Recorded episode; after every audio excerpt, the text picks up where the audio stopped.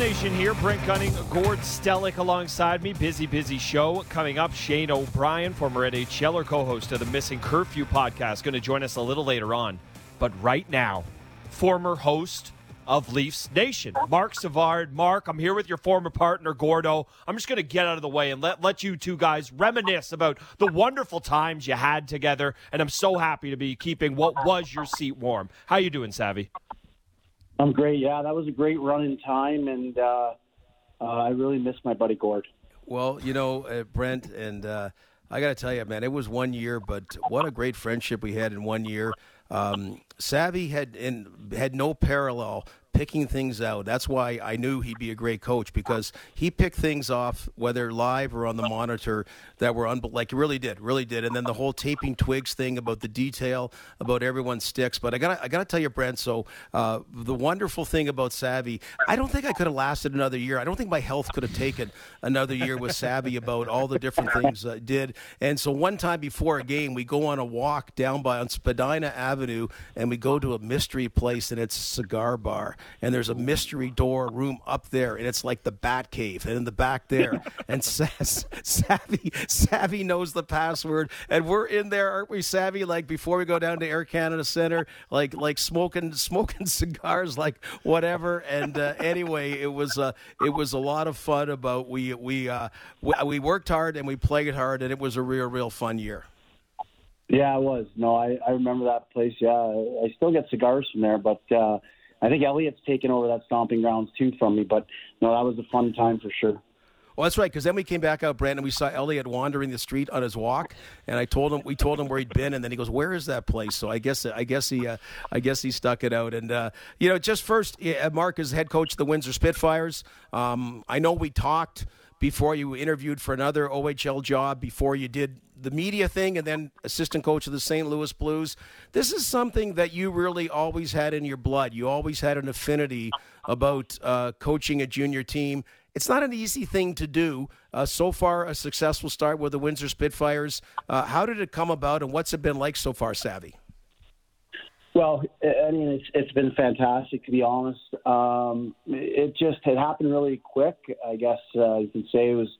Uh, I guess in August last year, uh, uh, beginning of the year, uh, Trevor Letowski took the job with the Montreal Canadiens and left Windsor without a coach. So one of my best friends lives down there, you know, Daryl Downer. So I was able to, uh, you know, I, I knew the area. I really liked Windsor. I've been going down there for the last 10 years with my family. So I put my name in the hat, and sure enough, uh, met with the general manager, Bill Bowler, and everything's been, you know, first class ever since. And we hit it off right away, kind of like me and you did, Gord. So I had a good feeling about it. And, uh, here I am today, and it's it's been a lot of fun. It's been a, lot, a learning lesson early, but I think uh, the guys are catching on, and, and I think we got a good team in Windsor. Yeah, and I, I hope you do because, you know, Savvy, I, I, was working at the fan, didn't get to cross paths with you too many times, but I feel a, a, big connection to you in two ways. One, I went to school down in Windsor. It's a city near and dear to my heart. I was there when Taylor Hall and the boys were winning a couple Memorial Cups, so it's always a, a, a franchise I have an affinity for. So I, am thrilled to see that you've got them on track uh, in a good way now. And then, you know, my own chance for a little story for you here. I remember I'm producing Hockey Central at noon one day, and you you could not know this, but you endeared yourself so much to me because we're getting ready to do a hockey show. It's the middle of April, and I am addicted to golf as much as anyone. Well, other than you, apparently, Savvy, because you come charging into the studio with a TaylorMade driver in your hands, and you're going, Conners is in the mix. We got to talk about the Masters here. And I, I already loved your work, but when I when I heard you charging him like that one day, I knew I was uh, I was going to enjoy working with you. So uh, I just got to say, head coach of Windsor and uh, loving golf the way you do. Uh, I, you got a big fan in me. Yeah, thanks. No, I know I love the game of golf. That's for sure. And and Windsor, I, I I left there about three days ago. I'm back home in Peterborough for for Christmas, but I could have golfed the day I left. It's so so nice down there still. So yeah, no, I'm a huge golf fan, and this hockey thing's taken over a little bit again, but but I still love it when I get the opportunity. That's for sure. Yeah, and the, the irons you got me have helped my golf game uh, getting down to about 140 savvy. So I appreciate that. It's working out working out great. You know, it's the last couple of years. Mental health has become such a big issue about a lot of people talking about long, long overdue. And like you're you're a happy-go-lucky guy, but your journey uh, ending your NHL career. And you talked about when you got to go back to Boston and ring that bell, how important that was. Because I mean, here you are, this personable guy, and you had this this this dark era for a number of years. You've got the Project 91 um, uh, project going. I know. Uh, so Brent Savvy kidded that the sweatshirts that his wife put two two together for me. So I got Project 9911 because uh, that was the only one that fit me. But you know about concussions and other things, and and it must be refreshing to see that being embraced because that's a journey I don't think enough people know about, and you have to be pleased to be able to get where you are today, given where you were at one point. Yeah, for sure, Gore. We've talked about it many times. Uh, it's been a long journey, and and you know I didn't really foresee myself getting back to this point. You know where I was. You know probably you know 10, 15 years ago. So uh, it's been a whirlwind. But again, you know we've been able to to learn a lot and do a lot for concussion research along the way. As you're saying, Project 91. Um, it, it's been an amazing thing, and it's been a lot of fun. And, and the guys down in Windsor have, have taken over kind of that project for me, and uh, you know I work through them, and, and it's been great, and still raising money for that that that awareness of, of concussions, and you know for me it's a, a, and coaching again, and you know watching guys you know on my own team get banged up some nights, it makes it really tough for for me to you know put them back on the ice and, and then you know make not make sure that they're they're okay first as a as a human than than a hockey player. So that's something I've, I've really uh, done this year. You know, I know a couple times a couple guys on my team wanted to get back out there, and I, I would hold them off because of uh, you know there's there's underlying issues and stuff that happens with, with your head that you don't want to take a chance on. So um, I'm glad that I'm you know I, I know a little more than I did back then.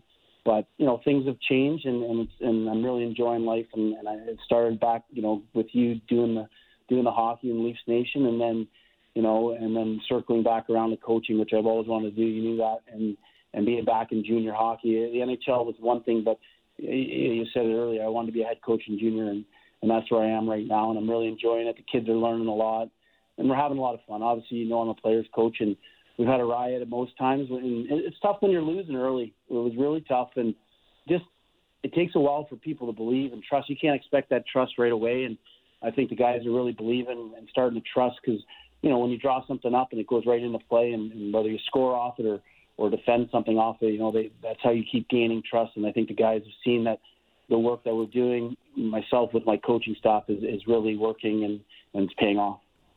Have you have you noticed you know talking about concussions there? Have you noticed a change at all in, in the game? And the it felt like I don't know maybe five or so years ago. It felt like every single day, if we were doing a hockey show like this, we'd be sitting here going, "Okay, here's a hit from last night. Was it inbounds? Was it out of bounds? Even if it was quote unquote legal, should a player have have taken advantage of a player in a vulnerable position? Like, do you think the game's moved to a point where you know this is not a soft game? It's not a game that's lost contact by any means. But do you think that they're that players have kind of taken the onus to protect each other a little bit more? And you know that goes from the OHL potentially all the way up to the NHL. Have you noticed a change? And if you have, are we there? Are we where we need to be, or do, does the game need to move a little to a little bit of a safer direction?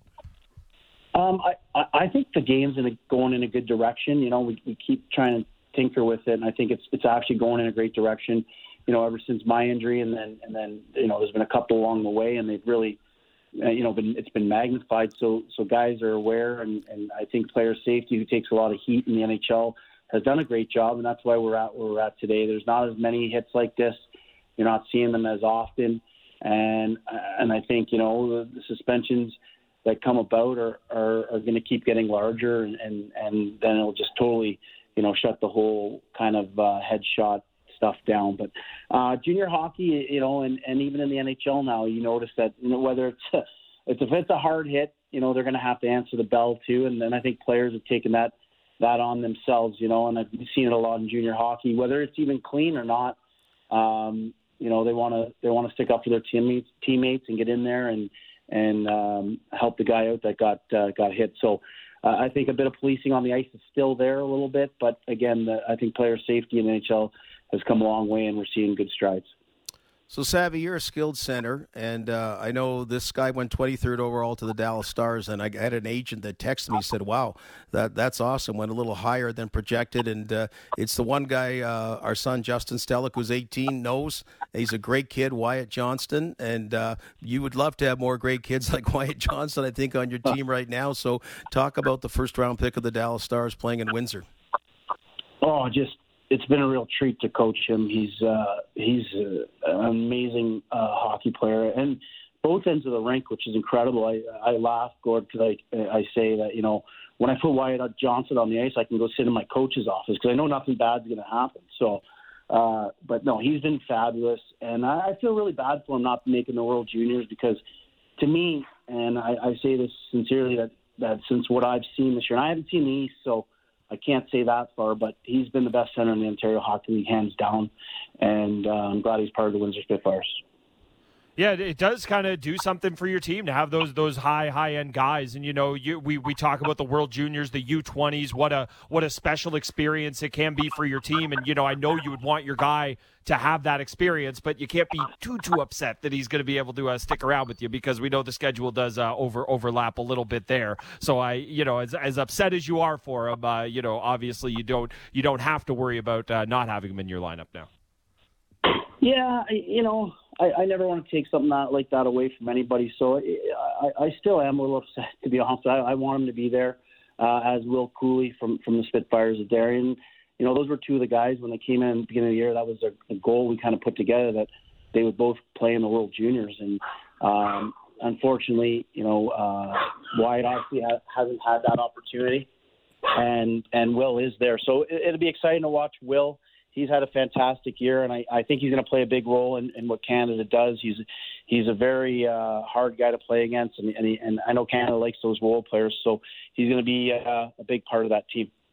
So you know, kids today compared to when you were a kid, and it wasn't that long ago, but also having a having kids, but having a son that's uh, um, having a solid junior career as well, looking showing a lot of promise. I mean, what's it like young kids in 2021 society and handling them that's of course different from when you were playing junior? Yeah I, i'm really proud of my son. He's he's done great. Um, he actually got a high ankle sprain there. He in the last two games before he got hurt he had six points he ended up with four goals and, and two assists he's really hitting his stride i think overall he's got about nine points in 14 games not playing a ton of minutes on a good Soo Greyhounds hockey club but it's it's been tough too. You know, I, I I'm not really there for him obviously because he's up there and and I'm in Windsor. But you know, we're able to talk and I'm able to watch most of his games when we're not playing. They play Wednesday nights, which is nice, so I can watch them on the OHL uh, TV or CHL Live, whatever it is. So, um, but I mean. Uh, maybe someday you know he can come play for me, but that, that's down the road, neither here nor there. But I'm excited for him. He's he's done well. Uh, the Soo Greyhounds, like I said, are a good team. We we we're, we're tied with first with them, so we have a good uh, good relationship, and we're gonna have a good couple battles when uh, when we come back to play because we're going up there after Christmas for uh, two games in, the Soo, which will be nice, and he'll be back finally because he hasn't played against us. We played him twice, and he's been injured. Now, Savvy, before I let you go, I have to I have to be honest with you. I think you came up with now this is my own unofficial ranking, but I think you came up with the funniest joke in the history of this radio station, Sportsnet 590 The Fan. When you the first time I ever heard you talking about playing triples tennis with Gord Stellick. I have not stopped laughing since. It is arguably the funniest thing I've ever heard of. So, can we just get a scouting report on triples tennis player Gord Stellick? Yes, uh, he he brought me over to his tennis uh, place, and I never knew triples tennis was a thing. It's just you don't have to move; you just stand there. So, yeah, as long as you set up your your treat your threesome in a good situation, you're, you're, you can win a lot of games. A lot of plotting that goes on, but not a lot of running. Um, but no, I I love Gore. We went there. He took me there. I don't know if he told you. And we were playing two of his buddies, um, and we got out there on the court, and he said, "You want to serve first? And I said, "Yeah, sure, I'll serve." I haven't played in a while, but I, I you know I have a couple high school championships, I think, back in the back pocket. But anyway, right. I got up, and my first serve, I got Gord square in the back between the shoulders. he was facing the other way. Oh, did we ever laugh? He needed to ice that one down all night. It was funny. Well, we had uh, so I mentioned the infamous Teddy Honolulu. So Ted Yoano and his son CJ, right, Mark? We played them doubles, and, and it was an epic match. And you were getting you're you're competitive. I early on was nervous and we, was a little was a little rusty. We got going, but my favorite one was my brief flurry of, of athleticism. I charged the net and got a volley. So I'm right in the net, and I'm there like a bunch of fish in the net, right? And then all of a sudden the savvy goes, "Okay, I, don't worry, stay up there." Well, I'll stay up there. I'm wrapped in the net. I ain't going back to get the next shot, the lob, which he did, and I think then killed it for the winner. So it was, uh. it was, it was actually, it was a pretty good battle. At the end of it, beyond the triples, I think I did okay in that epic doubles tilt savvy. Yeah, no, you're a good tennis player, Gord. Uh, your little white shorts there, I don't miss them but yeah, no, it was it was a lot of fun. That's for sure. I've well, never anyway, been more happy to be on radio and not TV because I know an image of Gord in those white shorts would have popped up on the screen. So I've never been happier well, to. Uh, well, to my friend Ted radio. Ted's listening, so Ted and CJ say hello, give their regards, and uh, and uh, yeah, hey, you know, I remember New I remember New Year's Eve. I think we called each other eight times, whatever. When you were back in Peterborough, I was at a party, and you kept trying to go to bed and whatever. So uh, anyway, it was a lot of fun. So uh, to you and your family, from uh, Brent and I, everybody else, a very Merry Christmas and uh, and Happy New Year. And we're thrilled for your success, Savvy, and look forward to catching up. Okay, guys. Uh, thanks a lot. I listen to you guys all the time. Still, uh, have a have a great Christmas and a New Year. Take care. Thanks for having me. There he goes, Mark Savard, head coach of the Windsor Spitfires. Kind of exited the interview like Mike Babcock used to his press conferences. All right, good job uh, listening. Uh, great job. Got to go. I thoroughly I, I think, enjoyed I think it. There, uh, I think there was a dog in the background. There was. I don't even know if he has a dog. So I think because I know with our dog Blue and I know that's Don Cherry's dog's name. So all of a sudden, when yeah, when you can hear them in the background, they want to go out. But uh, yeah, I mean, how, what kind of high school champion tennis player puts his first serve in the back, in, right in the middle of your back. I mean, what school did he go to? Yeah, not a very good one. Not a very good. Uh, not a know, very good tennis a, school. Uh, as a guy who uh, who won a couple of uh, silver medals in second division high school doubles tennis myself, I could tell you not a very good one there. Well, there you go. And, See, you know uh, better. I do, I do. I knew better than to wear the short white shorts. I definitely would want no part of seeing my. Uh, they weren't short. They weren't short. They're white, oh. but they weren't short. You know, uh, we I remember interviewing Zdeno Chara and uh, just you know kind of kidding about uh, about Savvy as a teammate, right? Yep. And um, you know, like he just said, he goes, and this is, I think, what you remember. I know Sam remembers. Sam actually played hockey. We got to bring Sam in on this because Sam played hockey with Savvy Shinny and that. But but Zdeno Chara then brought up. He goes, you know something? I can still think about his saucer passes that about him putting the puck right on your stick. And if you didn't watch Mark Savard a lot. I think people listening here probably did a decent amount. That that was something he had really no peer at about his ability to put the beautiful pass, so much appreciated by his teammates uh, on that stick. I don't know if Sam's right. I'm sure Sam's right there now. But uh, was that what it was like when you played shinny with Savvy? it was really amazing to play shinny with Savvy because you know you I play at the skate at Rennie Park, which is near my place down in the west end of Toronto, and it, me and my good buddy Eric Prime, who lives in the area as well, has always joked that it's the best shinny skate in Toronto. And, you know, there's a bunch of really good players that go out there, and there's a lot of guys on the ice at all times. So it's kind of a, you know, a free for all out there. And then you take a guy who was an elite NHL hockey player out there, and it's like, oh yeah, now now I kind of see what it is. And there would be, you know, at one time 15 guys on the ice playing against each other. There's no really rhyme or reason to what's whatever's going on. And there was this calmness about Savvy and his ability to just saucer a puck through seemingly a hundred sticks voice. Like I can't explain to you the lanes he would find. It was unbelievable to watch him work. So yeah, huge beauty. Loved working with him over the. It was a year that we worked together with him. He uh, amazing shinny player. Put on a show out there. Uh, the guys were, th- and he was wearing a Joe one of the old school Gretzky Jofa oh. bucket and bright white gloves. So I think you could spot him out there. Sounds like every pass from him was like that that Karlsson to Hoffman. Uh, it truly was the playoffs, just like 13 foot high sauce landing perfectly flat uh, wherever it was uh, he intended it to. Uh, you know, I've I've said it a thousand times. Gord, of course, you you as well. Been around the game your your entire life. These guys are so good. Like you cannot take the best person you've ever had the pleasure and then just multiply it by 10 million. Like the the skill level for those guys, and then you take it to another level with a guy like Savvy, who's a skill guy among those guys. It's just uh, it, it's incredible, uh, man. Uh, the reunion tour of your of your former co-host here, Well, Gord. This yeah, has been, well, uh, it's been and- and- incredible. And, the other caveat with him, and I mentioned it at the start, is when I worked with the Leafs, one of the as best of student of the game as a player was Eddie Olczyk, and look what Eddie Olczyk has done since. Like he was just you- you'd be around and he'd be watching minutia things, and it was interesting to listen to this young guy talk about that. And that was like Savvy, right? Right, Sammy. And and I mean the taping twigs is a great example. That that's an unfortunately missed thing, uh, YouTube thing that kids love. That you know he he he'd be watching and he would just guy sticks like how they were taped you know just just all the little things. And you realize that in winning faceoffs and doing these other things that you know he, he was a he was a guy that looked like hey it's all fun. But no he was a deep dive guy as a student. And that and that's why Eddie O is an excellent hockey guy. He was a coach and of course now is a preeminent analyst. And same with Savvy It was remarkable watching the games in the boardroom with him and the stuff that he would spot order. You nailed it with the tapes of the stick, with the weak side guys on the power play, where the play was going to be going to, the passes, the little things that he would notice before either of us would notice or the broadcast would notice. He really, really, really has a deep understanding of hockey, and it's easy to see why he's the head coach of a of a junior team. It'd be great to have Savvy as your head coach in junior because not only is he a beauty, but he was obviously a really great NHLer, so he has that sort of name recognition that guys are going to respect him for his skill level. Yeah, uh, Savvy, beauty. So there you go. and Brent Brent best nickname Savvy Eaz- Igor Ozagedov.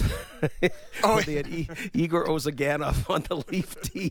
He, he had a couple of tough games, and Savvy called him Igor Ozagedov, and then he basically got off the team. You know, whatever.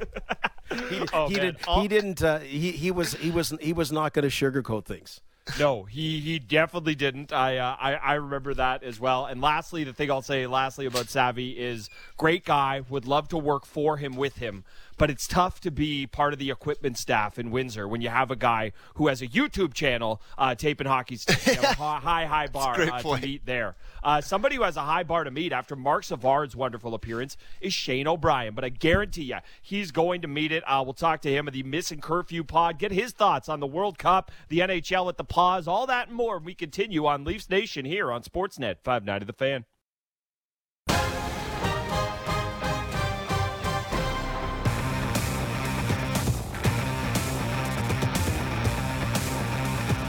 Leafs Nation here. Brent Cutting, Gord Stellick alongside me as we trek towards the holiday season. We're endeavoring to connect with uh, Shane O'Brien, and uh, we'll probably touch base with him in a minute or two here. But obviously, Gord, the, the big story today in the kind of world of hockey is the hockey we won't be seeing at the Olympics. You know, I, I do think there has been such a groundswell. It doesn't seem like if there will be a World Cup of hockey, it, it feels like when. It just seems like the appetite is so clearly there for it from the players, from the fans. The, the league kind of seems to be on board as well. I just don't see a world where we don't get one of these rolling within the next couple of years. Yeah, and we and we kicked off the show talking about that. That it's like uh, a, lot of things in life when you've had a disappointment, start thinking about something constructive and uh, uh, something you can control. And I mean, I'm putting. I don't mean to be putting COVID aside. Nobody puts COVID aside because that's something nobody controls. But about you know every four years you have that equivalent. Uh, well, can't yet be equivalent to the World Cup of soccer, but you look at the comparable. That that's that's the biggest event in soccer, bigger than the Olympics, and you know that's something that you could aspire to do in the NHL because it got the jump before there was participation of NHL players in the Olympics with the Canada Cup starting in 1976, and then some unsuccessful ones like 81, big success in 87. Uh, 91 was another one that was a positive. 96 they called it the World Cup, and it was a, a big win for Team USA. That's 20 years of of, of some significant quality international competition and, and it can be easily replicated and uh, yeah i just think that's i know i know it's not an original idea that's something they're thinking about already but i think this even more gives it a chance to okay let, let's get that in place When I, I I've seen from a lot of people going, well, I don't care about the World Cup. I care about the Olympics, and I keep reminding you that heading into 1998, nobody did. They like it was an interesting thing. It was a tournament that was on the radar, but that wasn't the home of best to best, and it it took about 10 years for the Olympics to to really kind of take hold take hold of becoming the only place where best on best hockey was. And I firmly believe you get the World Cup going that yeah, it's it it's not going to take that long. The first World Cup of hockey is not going to feel like everything you would hope. It's not going to feel like 86 or it's not going to feel like 96. But the second one will. The third one most definitely will. Like it takes no time to get these these things rolling. You know, obvious Oh, we uh, we have Shane O'Brien right now. Speaking of getting things rolling, let's get it going with him. Always love talking to our good buddy Obi. Obi, how you doing? Good boys. How we doing? Doing well, doing well. You know, I uh, love to love to you know ask a little personal question here to get things started. I saw you snuck up to the Great White North. What's it like to be back in our, our beautiful country, Shade? I saw that on uh, your Instagram, I believe. I feel like you've been, you know, we were talking to you early on in the pandemic. I believe I was joking with you about becoming the Leaf stick boy to get into the bubble and get back into the country. Uh, have you been able to enjoy some time uh, with your family up here in the Great White North? Yeah, yeah, I know it's been great. So I have two nephews, uh, Porter and Smith, who are four and one. So I've been on uncle duty, uh, making up for lost time. So I've had my hands full. Uh, I'm learning on the job, but uh, it's always great to go around Christmas time and uh, spend some time with my family. Boy, we're t- doing some World Cup talk. You know, in 2016, Aki Berg was the equipment manager for the Team Finland, if you could believe it. Uh, the former, the former Leaf. Talk about obscure fun facts, but we're we're just saying, Shane, about Okay, the not the Olympic participation. You're you're welcome to comment about it. I don't know. There's a there's a lot. We we certainly understand why it's not going to happen, and we're and we're just talking Brent and I about the World Cup of Hockey. Uh, 2016 was a, a, great first step, and they've kind of been looking to go what direction to go with it.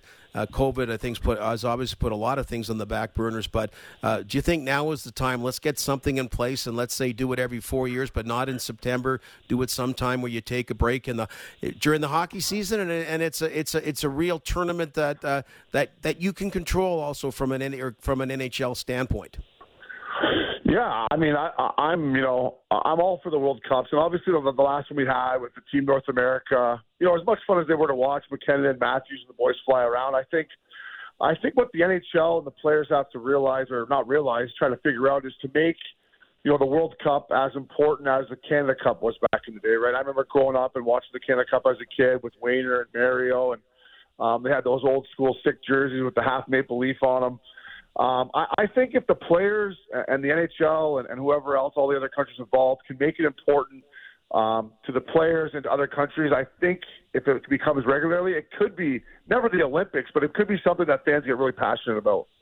Oh, you mentioned those jerseys. Please, let's bring those back. I, I love plenty of Hockey Canada jerseys over the year. 02 is special. The 2010 ones will stick out. But the half leaf, it feels like it kind of flies a, a little under the radar, especially for guys of, of kind of my vintage. So I'm so happy uh, to hear you bring that up. You know, let, let's just play kind of fantasy coach, fantasy GM what one last time since, we're not going to get it. Uh, you know, obviously, tons of players were skating together all summer, trying to gain a little chemistry, figure out where you're going. This report came out that that it was actually McDavid and Crosby working together, building up the chemistry. Let's just say hypothetically they were to play on the same line, and and maybe your answer is, look, with two guys like that, it doesn't really matter. Who's going to the wing?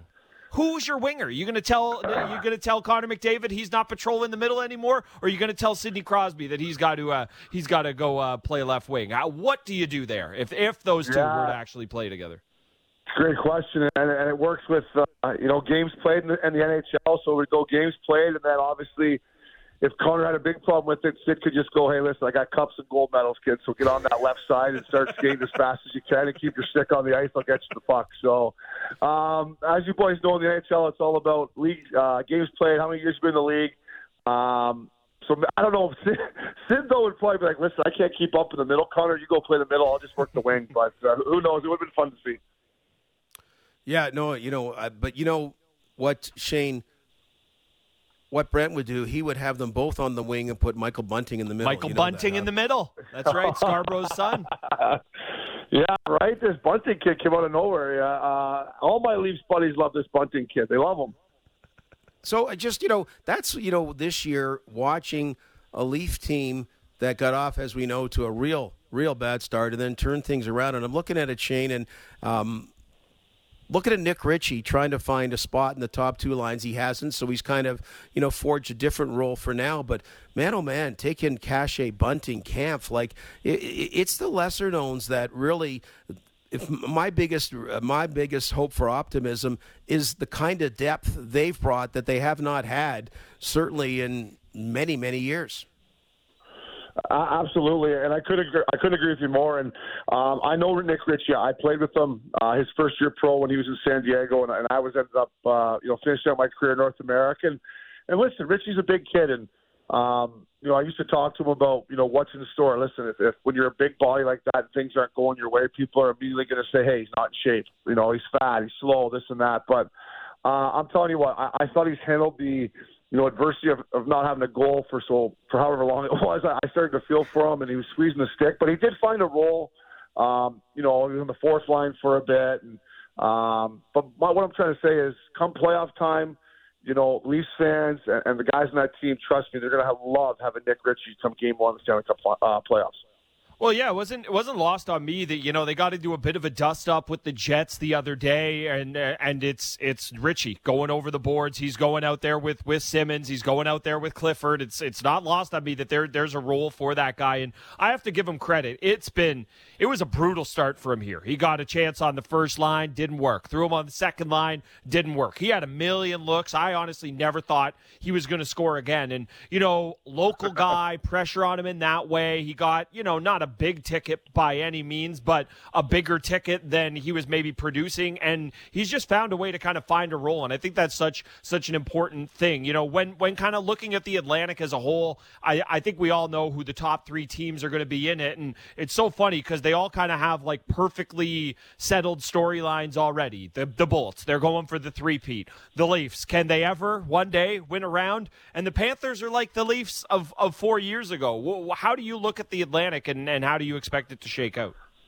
Yeah, I mean, well, I, I had Florida at the start of the year to, to win the Atlantic, so I'm still pulling for them just because I got a few uh, I got a few dollars on it, fellas. So I, I'm still pulling for Florida, but um, honestly, and, and I took some heat for this. I, I guess it was helping me out probably three weeks ago when Tampa came in Toronto, and we all know there's no Kucherov and there's no point, and I think Tampa ended up beating them four two. And, and in my opinion, um, you know, I thought Tampa just played with better structure and competed harder and did the little things – um, to win a hockey game on the road with a banged up team. So, listen, don't get me wrong. I love watching Leafs play. They're high octane. Uh, their back end's been unbelievable. What Jake uh, Jack Campbell's doing in between the pipes. How can you not cheer for that guy? Um, but that game still put a little doubt in my mind that we'll see come playoff time if this Leafs team can really do the little things to win games come that time of year.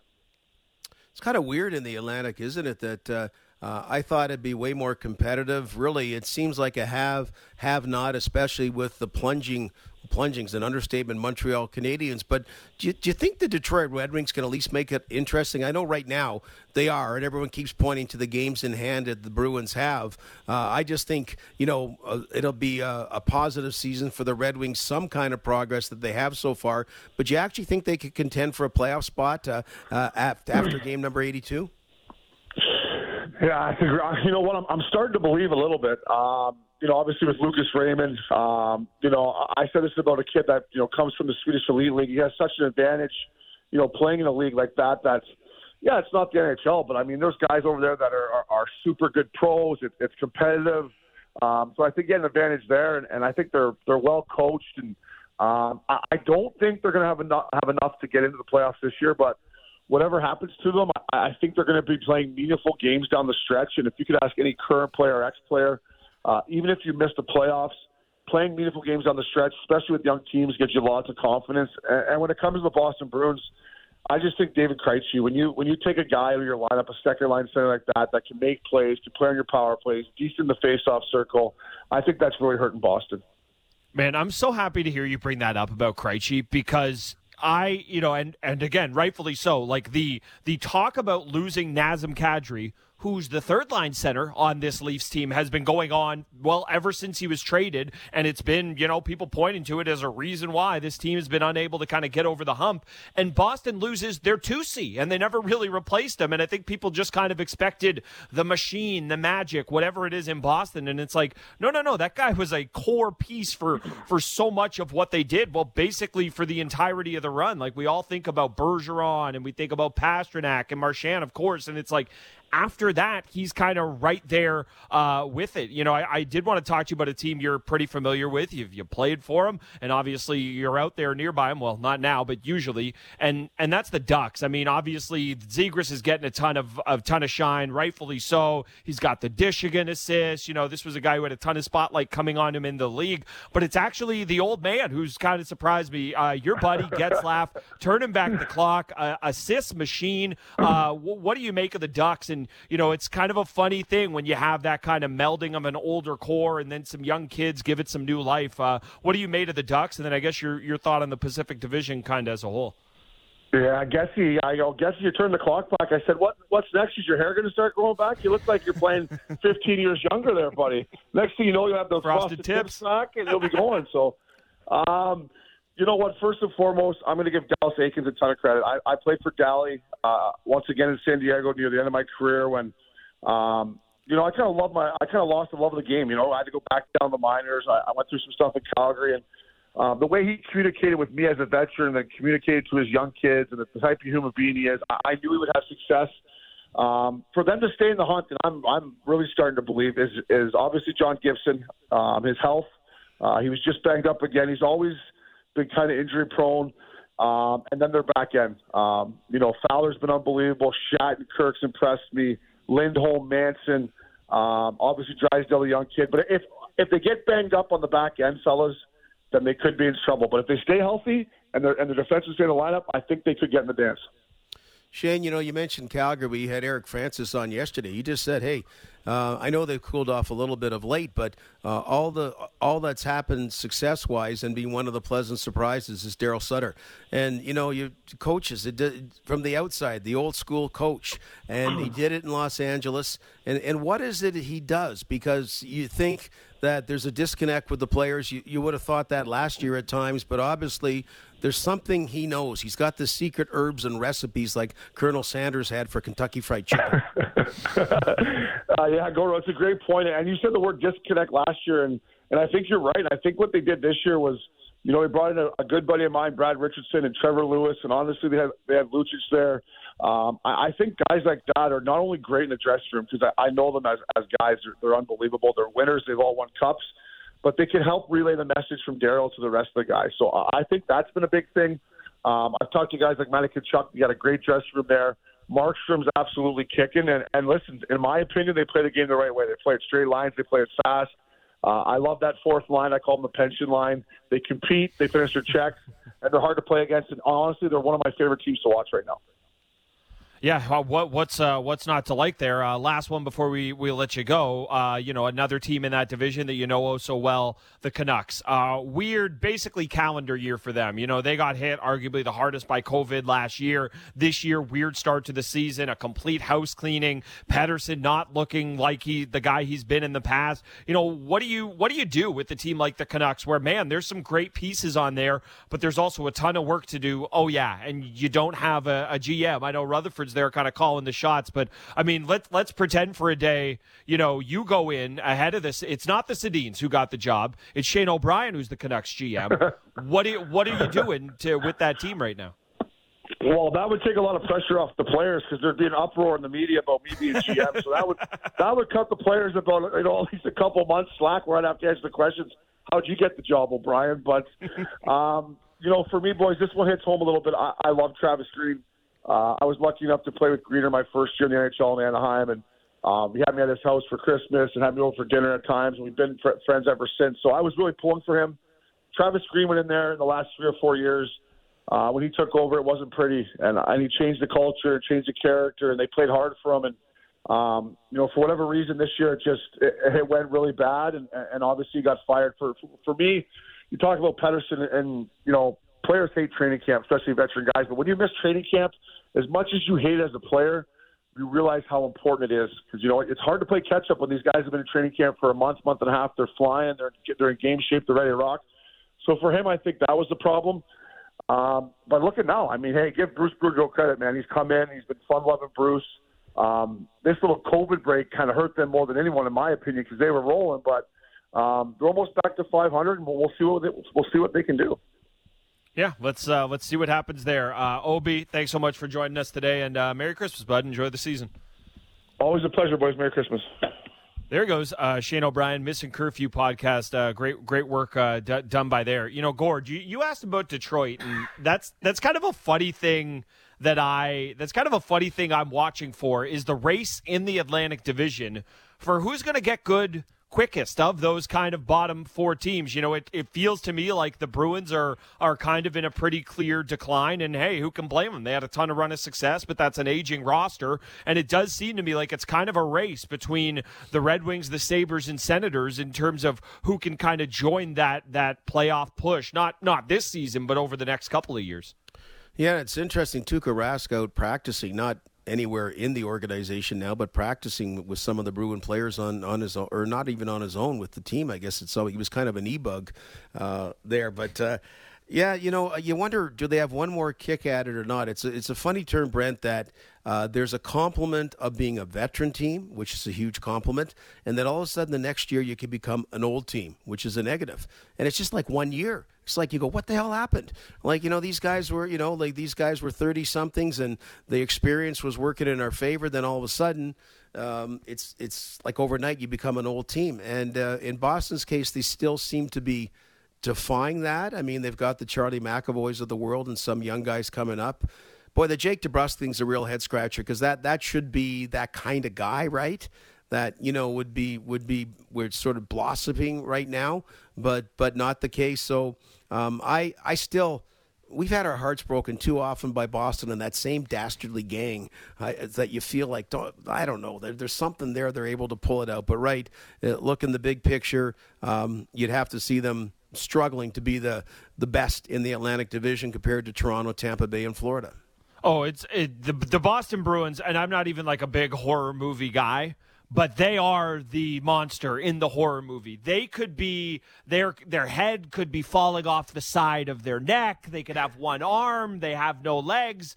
And I'm still convinced they are going to murder me and my hopes at the Leafs winning a round. Like there is just there until they are gone, until they are eliminated, until Patrice Bergeron is the GM of whatever franchise the NHL one day puts in Quebec City. Until all of that happens, I'm not going to write off the Boston Bruins because it's not lost on me. You know, you're looking at the standings; they're a little behind. They're even behind Detroit in terms of points right now, but they have games in hand on all these teams, and I'm never, ever, ever ruling out a team like Boston go, going on a run. M- McKee, I know you want in on this, McKee. I know you do. I'll write him off. I'll be that guy. You will. I'll write him off. I'm doing it right now. Uh, Tuukka Ra- that's you know Tuukka Rask isn't your father's Tuukka Rask. That top line's great. They don't have nearly the same depth that they've had in years past. David Krejci was a death blow to them not having him. I think the back end, other than Charlie McAvoy, leaves a ton to be desired. Things happen in the NHL. You know, windows close, and their window is firmly shut. They're not even going to make the playoffs. How's that for a take, fellas? Bang. What you're saying? Detroit's in? No, uh, uh, no, but somebody else will get in from the uh, from the Metro. Oh, okay. So five and three. Okay, I got Yeah. you. Got you that way. Yeah. It's uh, well, um, and and I guess to the point, uh, it, two years is a long time, and it's not the last two playoffs that Boston was the one, the villains that eliminated the Leafs. It was, of course, Columbus and Montreal. So you forget that was a long period of time. But it is weird, and and I don't. I'm again looking at your ages, but just I do think you you remember about when when the Leafs had the Ottawa Senators number in the playoffs. Remember that? Like Ottawa was a team that really should have won a Stanley Cup. That great those great Ottawa Senator teams, and every year, man, in the first or second round, the Leafs just just crushed them, crushed them. Uh, um, once was four games straight, but I mean other times it went to seven games, and that's kind of like I view Boston doing that to the Toronto Maple Leafs, but then to Sam's point, you got to take a breath and go, no, it's uh, that's two years out, and and that's a lot of years age wise. Yeah, and one of my great fears with this era of the Toronto Maple Leafs is that they're the Ottawa Senators of that era. Uh, that that thought crosses my mind from time to time, where it's a team that has all this amazing talent, great regular seasons, had tons of chances to to go far in the playoffs, and it happened. They got to the final, lost to one of the better teams of all time. That Ducks team was just an unbelievable hockey team. Uh, I think they lost in five games. Daniel Alfredsson slap shot at Niedermayer, I think it was in that series. But yeah, that that thought does creep into my mind from time to time when my you know when I let my mind go a little darker. Oh, the really, really scary part of that comparison is if I squint, I can even see the Krusty the Clown Alfredsson hair on Auston Matthews, just to make the comparison oh so perfect. Like that's the That's scary. a place for them. Oh my goodness! Oh, it is happening. You've talked me into this. I mean, uh, it's oh man, Gord, you bringing up those those Senators series that is that is the warm blankie of my hockey life. That's as good as it's gotten, honestly. Crazy Eyes Tucker going into the bench, Roberts leading the team when Sundin was hurt. Just uh, that that era of kind of Leafs hockey and everything it was, and beating the Sens in the playoffs all those times. That is that's as good as it's gotten for for me, uh, quite quite frankly. So yeah, I mean, I think there's a lot of people who feel that way, and man. McKee, please don't ever say that again because I don't think anybody wants to. Uh, and like you said, hey, we'd all take a, a, run to the Cup final right now, but We we, hope uh. We hope I hope it's not uh, just that. Uh, so I guess I guess one little thing, you know, Gordon and I back tomorrow. Sam McKee, you're you're off on on holiday vacay here. Uh, you Yeah. know, the next time the Leafs are supposed to play a game uh, is Monday. Let's get you to put on your your prognosticator cap here for half a second. Will the Leafs be playing that game in Columbus on Monday? What do, what do you think, Sam McKee? And then we'll get your take, Gord. Yes. I'm going to be Mr. Optimist here. I'm just about to go on a week long vacation. I'm feeling optimistic. they play that game. Gordo? Hundred percent. Fourteen games Yeah. are scheduled, so twenty-eight of the thirty-two teams play. Uh, the one, as we mentioned, caveat they've asked from the players to have this longer pause at Christmas is to come back on the 26th rather than the 27th uh, to practice, but more importantly to get the COVID test testing done then. So it's known on the 27th what gives rather than 11th hour uh, uh, roster moves that way or lineup changes. And uh, I, I just think, and, and I, I, I, quote Adam Silver of the NBA, just that, hey, um, this is going to be around, so we got to learn to deal with it and move forward. And I think the NHL uh, is in that mindset, and all teams, uh, if they didn't know or weren't prepared two weeks ago, need to be prepared now. Yeah, I uh, I'm going to keep the optimism going and much as much as I can and say I hope you guys are right. I really, really do because I would love nothing more than to be watching a Leafs game uh, on Monday. Uh, man, it's been uh, it's been a week here, wrapping up with no with no Olympics and yeah, it's only Wednesday. That's exactly how much of a week it's been. Gord, I've loved throwing around these kind of World Cup scenarios uh, with you. One thing I am going to do, and our, our producer Sam McKee, he gave me the idea. So you know, greatness uh, borrows, geniuses steal. I think that's the saying there. I'm stealing the idea from him.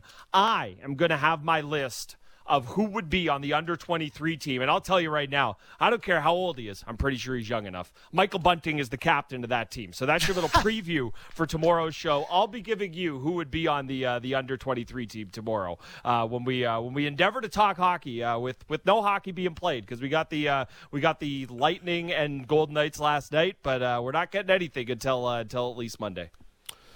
Okay, so you're saying Michael Bunty. So you want people to listen or not to listen with that kind of hook? Well, people in Scarborough will listen. I don't know about elsewhere. I think I think that's a carrot to get people to listen. But uh, yeah, good, uh, good good point by you.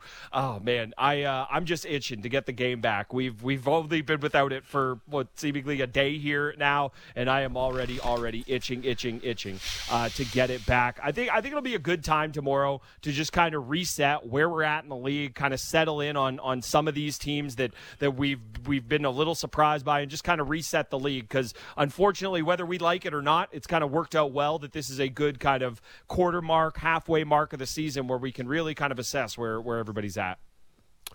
Uh, I'm all for that. And a little bit of Christmas fun. Christmas, uh, I know it'll be two days before Christmas, but uh, a little bit of fun that way as well. Get in that Christmas spirit since the NHL has done that. Yep, and that's exactly what we'll be doing. A little more World Junior preview as well. Producer Sam McKee's on vacation. Gord and I are back tomorrow. Thanks so much for listening to Leafs Nation on Sportsnet 590 The Fan.